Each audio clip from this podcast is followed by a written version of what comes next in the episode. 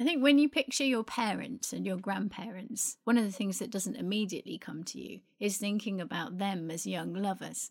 Reading Lee and Roland's letters gives me a completely different picture of them, particularly Roland, as I remember as an old man in his 80s. These kind of show these two young people in their 30s who are passionate about the world and adventures and each other. 25th of June, 1937. My love, Lee, I have slept and woken at last from a dream. Shall I ever dream again anything so unexpected and so marvellous? It's cold on the train. I'm alone with the noise, and my tears, unlike your chains, bind me.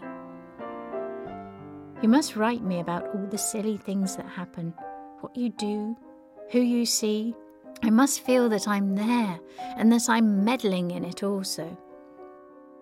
All your instructions about your object for the show will be faithfully carried out. I shall love to choose a hand as nearly like yours as possible, and decorate it with teeth as nearly like mine as possible. I landed in a mess and with very little trouble with customs. In fact, they passed everything through out of courtesy, except the painting, which I declared and they valued at one pound.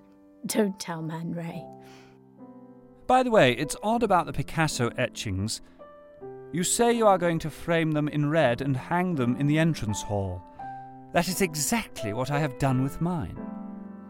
I looked at the Siwa pictures last night. Some of them are quite interesting, but none of them are exactly what I wanted or saw. Everyone talks of the possibility of war, and the stock exchange is in a blue funk. My Lee, my love, I can never say how much I love you. It's beyond all powers of expression.